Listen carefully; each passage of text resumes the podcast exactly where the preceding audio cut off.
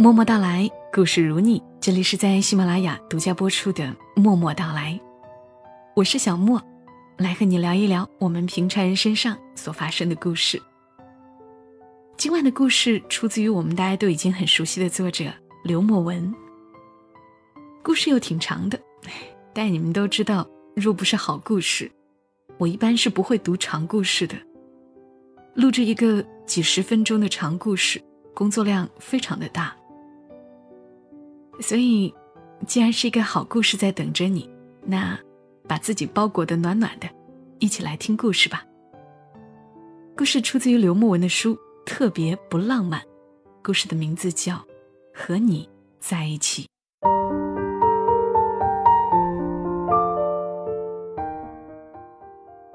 机场大院的孩子们都知道，千万不要和两个孩子玩，一个是王清河。还有一个，就是尤念念。王清河来历不明，不是老王家亲生的孩子，据说是王家老太太自河边捡回来的。老天爷看他们王家儿子结婚多年一直无后，便赠了这么一个娃娃。虽说他自小到大，也算是土生土长的大院孩子。但是，那些抓住一点机会就要享受阶级优越感的小市民，是不会放过这样碎嘴机会的。他们以另外一种俯视的姿态，假装平视着王家的这个孩子。他们告诉自家的孩子，说王家小子在河边捡回来时脑子进过水，有问题，你们离他远着点玩。而尤念念。也是较为特殊的孩子。念念妈生下他以后，就和别人跑了。他爸爸因为想念前妻，就起了这么个名字。越是深情的方式，越是强调着形式而难以坚持。念念不到三岁时，爸爸再婚，娶了隔壁街道的一个大龄女人。没多久，念念就多了一个弟弟。有了儿子的后妈，姿态变得稍微偏转了些。她越听“念念”这个名字越不顺耳，总觉得丈夫是在刻意留念着什么，连累着对念念也起了厌倦感。夫妻俩没日没夜的吵架，隔壁邻居们竖起耳朵听这一家的热闹。吵得激烈时，念念背着竹篓里的弟弟。站在中间，向两边的大人求情、磕头，拜托他们歇一会儿，静下来。这时，两边破马长枪的大人，倒更像是孩子，而中间背着弟弟的念念，一脸习惯性的惊恐着，疲惫着，正以超越着其他孩子的速度长大。有一天，念念去给感冒的弟弟买药。回来时撞见了大院的孩子头出来遛狗，那是一只满嘴口水、眼角歪斜的土狗，带着虚张声势的凶恶，狠狠地喘息着。孩子头看见了念念，便牵着狗追着念念跑。他们一前一后，吸引着院里的孩子追逐着欣赏这个闹剧。念念跑得不慢。在许多个独自放学回家的夜里，他像一只小鹿般疯狂地奔跑，跑开紧追不舍的目光，跑开不冷不热的问候，跑开所有可能遇见的危险。直到家门口，才停下来，喘匀了气以后，才装作若无其事地进门。他不想活在可怜的目光中，亦不想老是出现在别人的嘴里。对比里，或者嘲笑里，但是那条狗还是追上了他，把他逼进了一个死胡同里。念念挠着墙，他吓坏了，越是哭喊，越是容易让对方兴奋。孩子头牵着狗，慢慢的逼近。那一刻，有很多东西，在念念的脑海中。一闪而过，比如破败的家庭和不间断的争吵，比如哭喊着的弟弟和众人的目光。他突然冒出一个想法：要是现在一头撞死，会不会好过一点？那就撞死吧，那就一头撞死吧。在念念绝望到头的那一瞬间，墙上的灰尘和碎水泥块一颗颗的脱落了下来。目光向上，居然发现王清河正站在墙头上。手里握着石子和砖头，表情冷漠的望着孩子头。就在所有人都琢磨不透他要干嘛时，王清河用尽全身力气，将手中的砖头砸向了孩子头，手里牵着的那条土狗。凄惨的哀鸣响彻了胡同口的巴掌天，孩子头被落荒而逃的狗反牵着跑开了。王清河又丢了几块石头，有的好像还砸到了孩子头身上。念念还没有反应过来怎么回事时，王清河从墙上直接跳了下来，正落在念念前面一步的距离。清河站直后，转身俯视着念念傻笑，随后又把身子探过去，好像要抱念念。受了惊吓的念念。下意识的想要用手推开王清河，却因为身体被吓僵了，而没有控制好力道，用手扇了王清河一嘴巴。猝不及防的一个闪失，让两个人都尴尬的愣在了原地。最后，念念先跑开了，一句对不起话在嘴里，吐出来已经虚弱的难以分辨。只留下王清河留在原地委屈。当天晚上，念念去了一趟王清河家，想说对不起，或者道一声谢。可到了王清河家的胡同拐角，就看见孩子头的妈妈领着孩子头在和王家老太太告状。老太太一边教训着清河，一边陪着不是。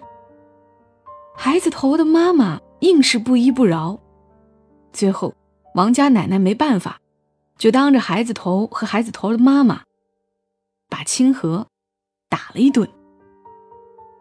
王清河不仅傻，而且从小骨头就硬，他就站在原地让奶奶打，但到底是小孩子，还是忍不住原地摇晃着脑袋躲两下，豆大的眼泪也还是落了下来。他一边哭，一边避开奶奶劈下来的巴掌。一转脸的功夫，他就看见了躲在墙角里的尤念念。忽然，他就不再躲了。两个孩子像刚才在胡同里那样对视着，奶奶巴掌仍然没有停止。满脸挂着泪的清河，愣是在那么水深火热的情况下。硬挤出一个笑容来，那是一个过于勉强却又很真诚的笑。他带出来太多的一言难尽和惊喜万分，好像在说：“你能来真好，要是能过一会儿再来，就更好了。”尤念念就窝在胡同的那个拐角，愣愣的看着，又愣愣的哭了，手心攥成一朵小桃花。在暗棕色的砖墙上，硬硬的落着。更晚一些时候，尤念念果然又来了。她一路小心的踩着月光，慢慢的探到了胡同口。在转进胡同的时候，一眼就看见了王清河在家门口蹲着玩石头。他在原地犹豫了一会儿，就哈着气。小声叫了清河一声：“王清河，王清河。”王清河顺着声音望过去，惊喜的连滚带爬的跑了过去。两个人一前一后的绕出胡同，坐在四方院的一棵大柳树边上，望月亮。尤念念想问王清河疼不疼，又不知道该先说对不起，还是谢谢。纠结着，频频的侧望着王清河。他看见王清河一脸吃相的咧着嘴对着月亮，好像月亮灌了他一壶美酒，香得太美，醉得舒畅。因为样子实在太傻，尤念念看着看着，居然笑了起来。王清河不知道尤念念笑什么，但是他看见念念笑了，自己也跟着笑得更放肆。于是，借着月亮的美，两个人比赛着笑。直到很多年以后，尤念念都很奇怪，这种二愣子一般的傻笑到底有什么魔力？能让他在面对各种困境的时候，只要一看见王清河这样笑，他也都能自然而真心的紧跟着笑出声来。在那个月亮下面的柳树下，尤念念在心里暗暗下定决心：长大后一定要离开这里，还要带着王清河一起离开这里，再也不回来，再也不会回来。后来的他们，经常坐在月亮底下聊天儿期盼，盼着能快快长大，盼着一起离开这里。他们讨论过，离开家以后去哪儿，去北京，或者上海，只要是大城市就行。总之，人们都去的地方必定是好的，他们去那里重新开始，重新认识新的朋友。年轻的许诺，或多或少牵引着他们。不知不觉中，他们已经一起走了很远的路。他们一起念了同一所初中和高中。上了高中以后的尤念念，成绩一般，外貌的变化也仅仅停留在初中。但是王清河，却好像彻底的长开了。他个子高大，棱角分明，还进了校篮球队。每当学校比赛，篮球场边上总是围了一圈圈尖叫着的女孩而尤念念内向的性格一点也没变，她总是拿着水，站在离人群还有一段距离的地方，克制的远远观望着。高中女生对于男神的要求标准普遍偏低，只要个子够高，脸上过得去。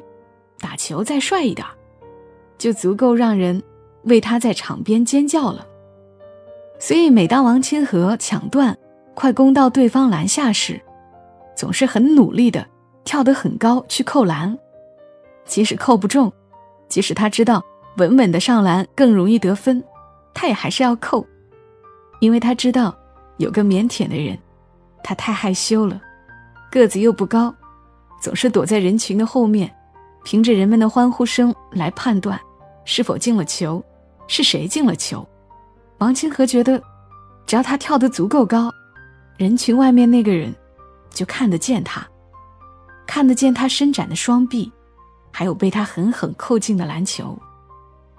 高考后，尤念念因为家中困难，选择了不要学费的师范学院，而王清河也考上了体育学院。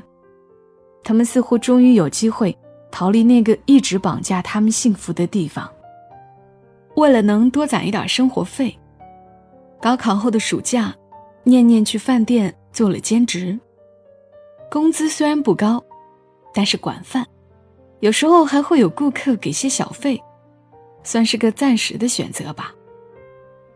快到春节的一个晚上，饭店忽然忙了起来，念念因为太忙。不小心给一桌顾客上错了菜，结果对方不依不饶地训着念念，吵得整个饭店的人都没法安宁。饭店的经理、同事陪着念念鞠躬道歉，那伙顾客却还是不依不饶，免单、认错都没用，就是逮着小姑娘骂。念念哭得脸都紫了，还是换不来一点同情。还没来得及抬起道歉的头，尤念念就听见一声惨叫。她慌慌张张地抬起头，发现王清河拽着对面两个顾客的头发，径直拎了起来。周围一圈人看着这个一米九的大块头，吓得都躲开了。最后，念念丢了工作，领了剩下的工资后，坐在路边，看着来来往往的人群。橙色包裹的傍晚，路上还是有很多匆匆忙忙的人，他们也许赶着回家，也许赶着去玩也许赶着去上班。有人满脸疲惫，有人喜笑颜开。每个人都有自己的归宿和去处。念念忽然觉得，生活真难，难得让人没有时间喘气，也对前面的路。没有任何期盼。这个时候，念念转脸望向身边的王清河，发现他又一个人傻笑着望天，不知道心里在琢磨什么。念念忽然想起自己刚刚丢的工作，便心生埋怨的，一下下打着王清河。王清河也不躲，就贱兮兮的迎着念念，让他打。打着打着，念念又哭了。他问王清河：“他们只不过是喝多了而已，我好不容易找了这么一份工作，你怎么就不能改改你这臭脾气？怎么就非得动手呢？”念念越说越气，声音越来越大：“你以为你英雄救美是吗？你知不知道我当时多害怕？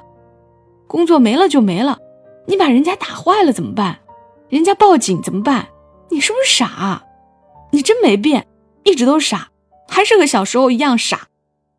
说完这句话，念念就后悔了。他知道自己说错了话，却还是红着脸，直直的看着王清河。清河忽然不笑了，他收起自己五花八门的表情，直接站了起来，高高的影子。一下把念念的气势压了下去。王清河哽咽了两下，强忍着起伏的情绪说：“是，我是和小时候一样傻。但是，我告诉你，我当时的感受就和小时候一样。我看见几个人无缘无故的欺负你，我看见他们把你逼得走投无路，我看你哭得和小时候一样绝望。”我看见了，我都看见了。我想起你小时候有多不容易，好不容易熬过来了，长大了，却还要受这帮人欺负。我看见了，我都看见了。听完这些话，有念念就愣了。王清河忽然像个小孩子一样哭了起来。他蹲在地上，行人在他背后走过。有人看了一眼这边的热闹，转身就走了。念念忽然觉得这条马路，就好像自己活着的这二十几年一样。所有人都在刚刚相识以后，就失之交臂了。只有王清河，他一直陪着自己，在月亮底下，望着天上的憧憬，傻傻的笑着。今天，他却把这个傻子给弄哭了。他忽然觉得自己本事也挺大的，前面的路应该也不会太难走吧。想到这儿，他就走了过去，抱住了王清河。路人还是匆匆的从他们身边划过，去谋生。道旁的世界，好像只有他们两个。大学的生活很美好。他们在一个城市的两端，遥遥相望着。一年四季，清河都骑着一辆二手的破自行车，载着念念奔波在城市里。四年的时间从指尖轻易的划过去了。大四时，念念想去一所高中实习，班里名额不多，念念想要争取，到手的机会却被走了后门的同学顶替掉了。没有关系，也没有背景的念念，最后选择去内蒙古支教，据说当时有这样的政策，在偏远地区工作一年后，再回来可以安排到市里的学校任职。离开的时候，他大包小包的，又收了清河的一大堆嘱咐，带着不多的现金，一部旧手机。在火车里看着窗外往前走，却又倒退着的王清河。就这样，念念匆忙的上路了。在乡下的半年里，手机经常没有信号，用电、用水都困难。天气冷时，手掌干裂，双腮紫红。他觉得就快要熬不下去的时候，王清河来了。冬天里，他披着军大衣，带着棉被，背着行李，像一个下乡知青一样，风尘仆仆的来了。开始以为他只是偶尔住几天，哪知道住着住着，王清河就不走了，轰也轰不走。在这儿当起了体育老师、厨师、保安。他把学校的前院改成运动场，还做了一个篮球框。他把后院变成了耕地，在里面种红薯、土豆。偶尔有孩子来偷，他就追着孩子跑。有时候小偷抓到了，孩子低着头哭，他又把人给放了。种了一年的地，到了收获的季节。也没剩下多少。晚上，他在炉子旁烤上一两个红薯，香味儿铺满屋子。在那样的年月里，却也是别样的美味儿。第二年春天来了的时候，城市扩建圈地，商家投资，小学得到了改善，来了新老师。念念和王清河赶上好机会。返回了城市，念念也得到了一次在公立高中教书的机会，但要试用半年，如果期间表现不好，还有可能被辞退。工作显然不算稳定，但清河却觉得是个好的开头。他在学校旁边租了个排档，开了个饭点，每天卖些便宜的熟食、炸鸡腿、烤土豆之类的。中午再卖一些盒饭，生意非常好。到了空闲的时候，清河就把念念的饭菜做好，从栅栏处递给他。有时碰见了念念的同事，老师们好奇地问念念是不是她男朋友。还没等念念回答，清河先抢着说：“不是，不是，我是送外卖的。”说完转身就逃了。每次念念都要在栅栏边。望上清河的背影很久。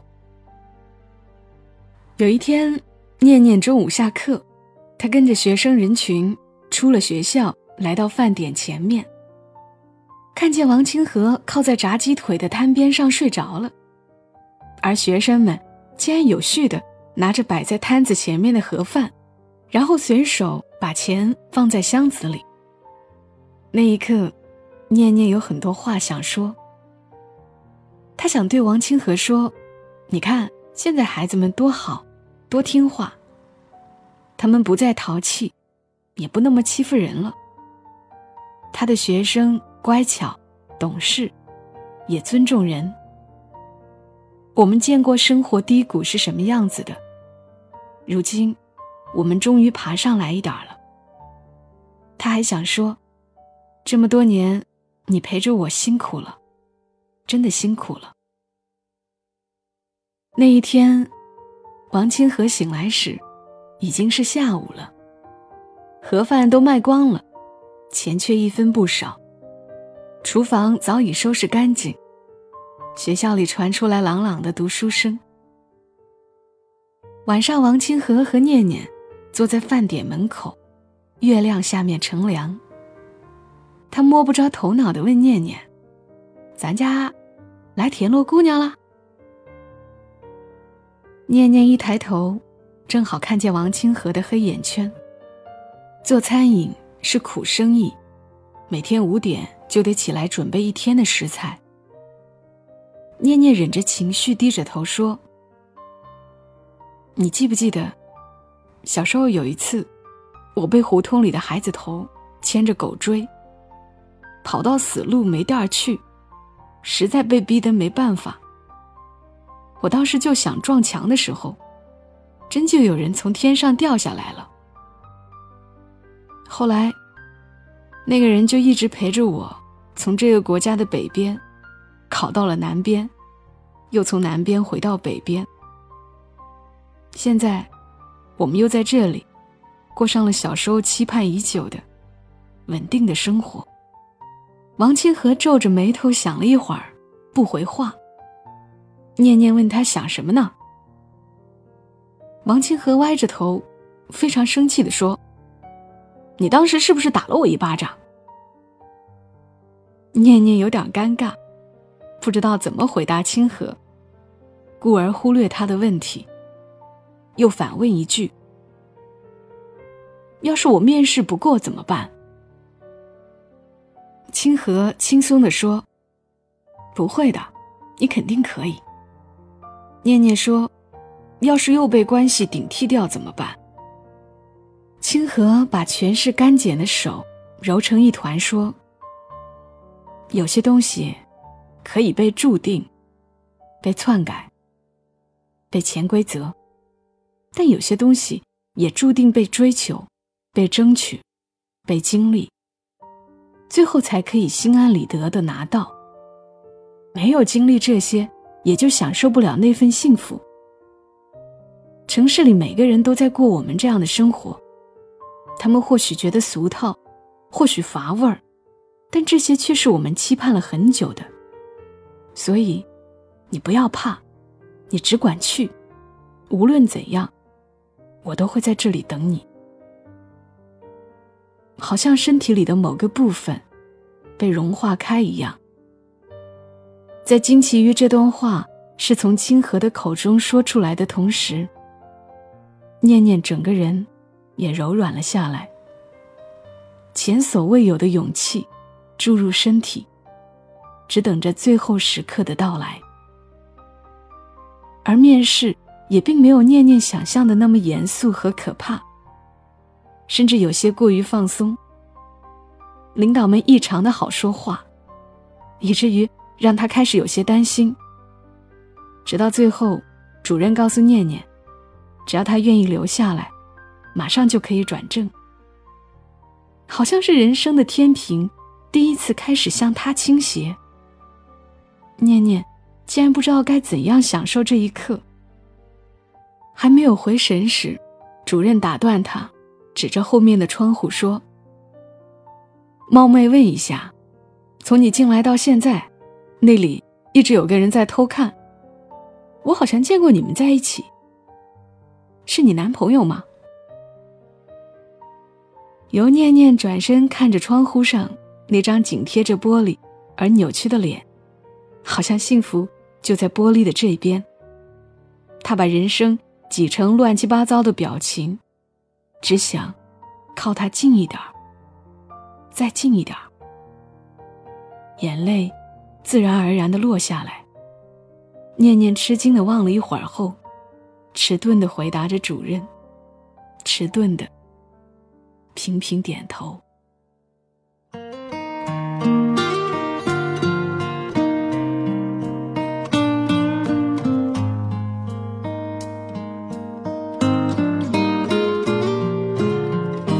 I would bet my life like I bet my heart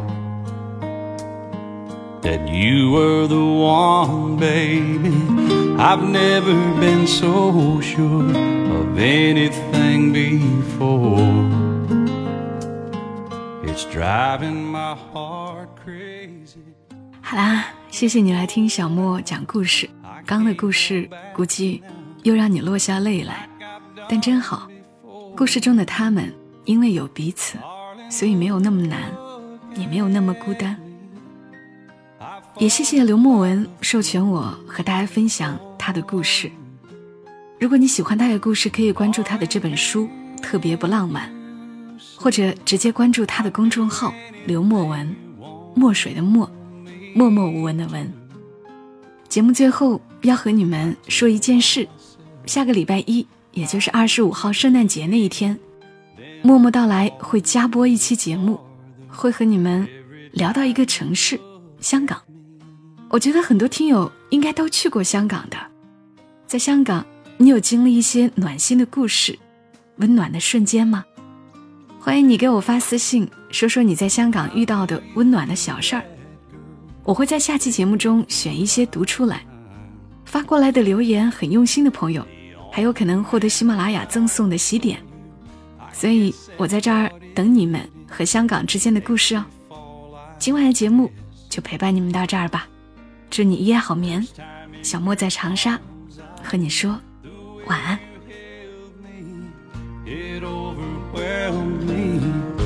I went out of my mind.